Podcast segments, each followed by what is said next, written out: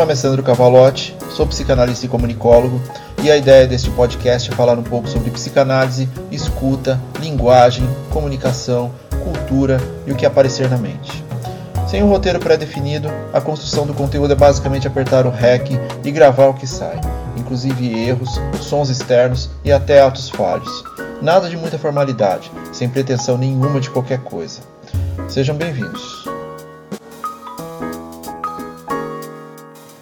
Episódio 65 Exaustão.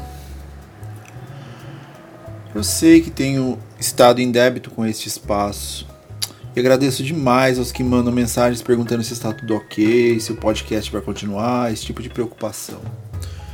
É isso que me motiva, mas também é isso que me faz criar novas angústias, principalmente em relação aos compromissos assumidos. E, como sempre, esse espaço é para fala do que, do que nos consome, do que nos frustra, do que nos faz lidar com o sofrer. A psicanálise tem a ver com cuidar de si, mas a maior parte das situações partem de um desconforto físico, emocional ou psíquico. Mesmo estando bem, e isso é super importante para as análises, ir para a sessão e perceber-se bem, é, questões sempre existirão e olhar para elas estando em um bom momento também pode ser muito enriquecedor, simplesmente porque são olhares diferentes. Um olhar é o da calma em observar-se um ser faltante, o outro é sobre parar de sofrer. Essa dialética é importante exatamente porque, para a busca do equilíbrio, de uma organização mental que permita a falha, mas que também seja motor para a continuidade. Chame a dicotomia de, de qualquer coisa, do que for mais interessante para você. Yin, yang, positivo, negativo, bem e mal. O importante é sentir-se de acordo com a frustração. Enfim, tudo isso parece estar sendo colocado para eu lidar com a minha própria autocobrança. Nas últimas semanas aconteceram muitas coisas, entre elas o final de produção do meu livro, que estará em breve à venda, as aulas e um novo curso focado em psicanálise e adolescência para a Escola de Psicanálise de Curitiba, os eventos para a ONG Interferência, as relações pessoais, o peso da eleição. Sim, a eleição tem um peso enorme para quem ainda vê futuro no país, mesmo depois dos quatro últimos anos a observação constante dos elementos midiáticos e de comunicação, a família, o cachorro, os amigos, as leituras, os filmes, a saúde, a manutenção dos dissabores e também das pequenas alegrias contidas em pequenas dinâmicas que a vida proporciona. Tudo isso ainda organizando a agenda de atendimentos e as demandas que surgem sem aviso. E um feriado no meio da semana, um feriado que deveria ser leve, mas foi tornado pesado pelo aspecto político da coisa. Enfim, usei este espaço para soltar um pouco das minhas angústias, isso faz parte do falar e do escutar. E eu não me sinto realmente exausto, mas eu usei a palavra no título porque é assim que muitos dos analisando se sentem. Se não pela exaustão causada pelo excesso de trabalho, pela pandemia, é, pelos conflitos internos, também a exaustão pela ausência da motivação em si. Estranho isso, não é? Alguém que está cansado ao extremo porque trabalha demais. E alguém que está exausto porque talvez não sinta que está produzindo o suficiente. Fazia um bom tempo que eu não deixava a agenda guiar o meu dia, mas de vez em quando acontece, porque temos desejos e acabamos por aceitar o que nos é apresentado porque queremos realizá-los. Só que, sem o equilíbrio, acabaremos por comprometer nossa saúde em função deles. E o que era para ser prazeroso torna-se um problema. E isso acaba por nos colocar num ponto onde temos que respirar e observar os excessos. Acontece com todos nós. E a análise tem função fundamental nessa estrutura da manutenção. Mas não é interessante como desaprendemos a parar? Nós simplesmente não sabemos mais o que é parar tudo é muito ágil, todos estão correndo o tempo todo, todo mundo está realizando, todo mundo está conquistando, então eu tenho que correr também, e o tempo perdido.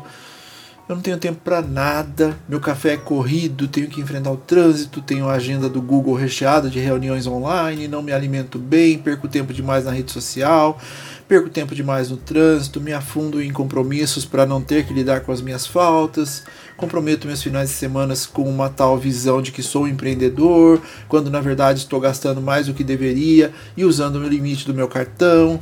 A maior armadilha capital da história da humanidade é o limite do cartão de crédito, por enquanto. E estou estourando crédito, comprando coisas que nem sei se preciso, alimentando uma necessidade real com objetos superficiais e que são vendidos como se fossem aquela pecinha que falta, aquilo que vai nos completar. Me deu até um certo cansaço falar sobre isso, mas cansaço da sociedade vem daí, né? Da ocupação de tempo para, ironicamente, tentar ganhar mais tempo. Só que o tempo tem sua vida própria, não dá para acelerar, não dá para atrasá-lo, ele é senhor do que é, ele só é o que é. E ele passa, e ele se esvai. Falamos bastante aqui da singularidade e de que só você pode conhecer o que realmente quer.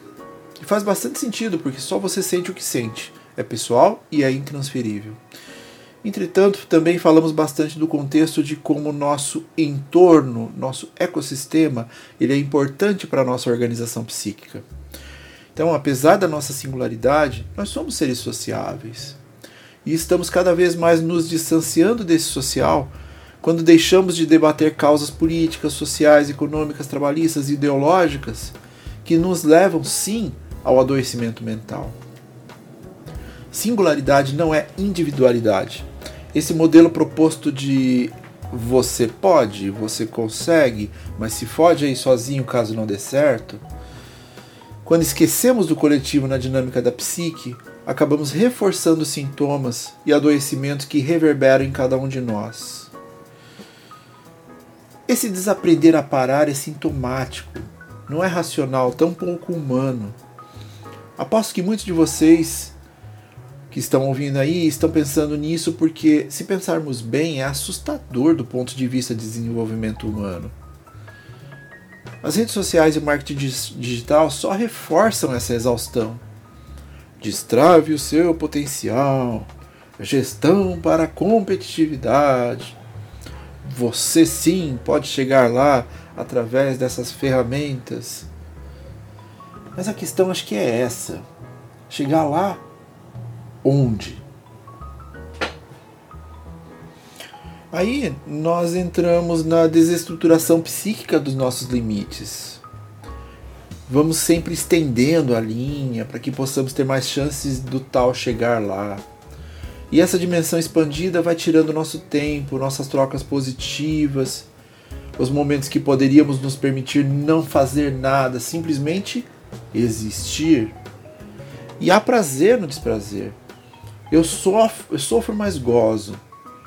E vamos nos enganando nesse processo. Não descanso, mas estou ajudando alguém. Não tenho tempo para minha família, mas estou sendo a diferença para um bem maior. Se eu disser não para mais esse projeto, eu vou desagradar. E não posso fazer isso. Agradando, estarei fazendo bem. Sabe aquela coisa do vestir a camisa? Mas que camisa? E eu vou permitindo que o outro determine esse limite, essa camisa. O limite que eu deveria organizar baseado no meu desejo. Seja organizado pela demanda do outro. E dá-lhe angústia, e dá-lhe comer na frente do computador, e dá-lhe não sair com amigos porque tenho que entregar o projeto X, e dá-lhe sofrer ao perceber que anos passaram e nada realizei porque o realizado não estava alinhado com o que eu realmente queria, que nem sei o que é, porque não tive tempo de dedicar-me a mim mesmo. E o tempo, meu amigo, minha amiga, minha amiga, ele urge, ele não volta. Exaustão não é só atingir o burnout. Exaustão é estar existindo sem sentir-se existente, é achar-se importante no contexto do outro, mas não ter uma percepção real de sua importância em si. é destituir-se do seu eu em função de permitir a incidência de um outro eu, buscando algum tipo de aprovação. Do pai, da mãe, não sabemos. Apenas quando estivermos no set analítico. A exaustão emocional ou psíquica reverbera no físico de várias formas, não apenas por sentir-se fraco, mas também pelo sono mal dormido, pela falta de foco, pela sensação de incompletude, pelas comparações extremas, pela necessidade de definição corporal, pelo exagero dos exercícios ou das mudanças físicas, pela compulsão alimentar, pelo desnivelamento da pressão sanguínea, pela compensação no consumo de objetos. Você já deve estar exausto, mas nem tem tempo de pensar sobre isso. Não podemos evitar todas as fontes de estresse em nossa vida, mas podemos criar formas mais saudáveis de responder a elas. E tudo começa pela incidência que o outro tem sobre nós, sobre nossas necessidades, sobre nossa vida. Se o dinheiro por si só já é sua maior preocupação, então coloquemos aqui um ponto de atenção porque não há limite para a relação de poder e de dinheiro. É uma relação de subserviência. Não estou falando da necessidade alimentar, das famílias que precisam do mínimo para sobreviver, aquelas que realmente precisam ter uma relação com o dinheiro. Estou falando daquele objetivo financeiro de empilhamento, chamado de riqueza. Aquela gamificação de que o dinheiro vai me, vai me fazer realizar sonhos. Então eu preciso de mais dinheiro para comprar qualquer sonho que eu quiser.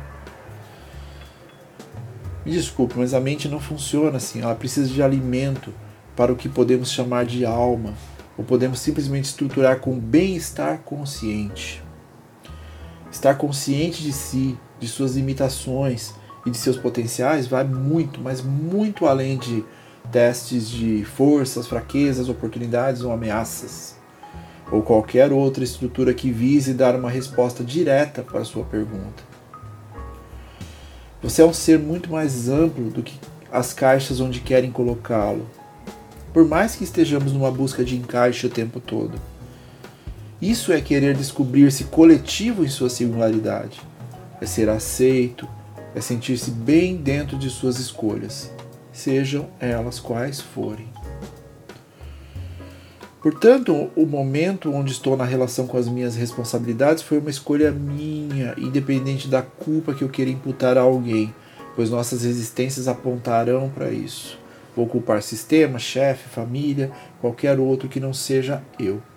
Quando na verdade o correto seria respirar fundo, entender que eu preciso começar a dizer alguns nãos e arcar com essa responsabilidade, simplesmente para que eu possa respirar com mais calma e escolher melhor meus próximos desafios. Fazer autocrítica é parte do processo. E sem esse pequeno parar ou no mínimo desacelerar, eu não consigo observar o que está acontecendo ao meu redor. Posso perder dinheiro com isso? Posso, claro. Posso ter que fazer algumas mudanças no meu estilo de vida? Sim. Posso ter que fazer escolhas que vão desagradar o outro? Certamente.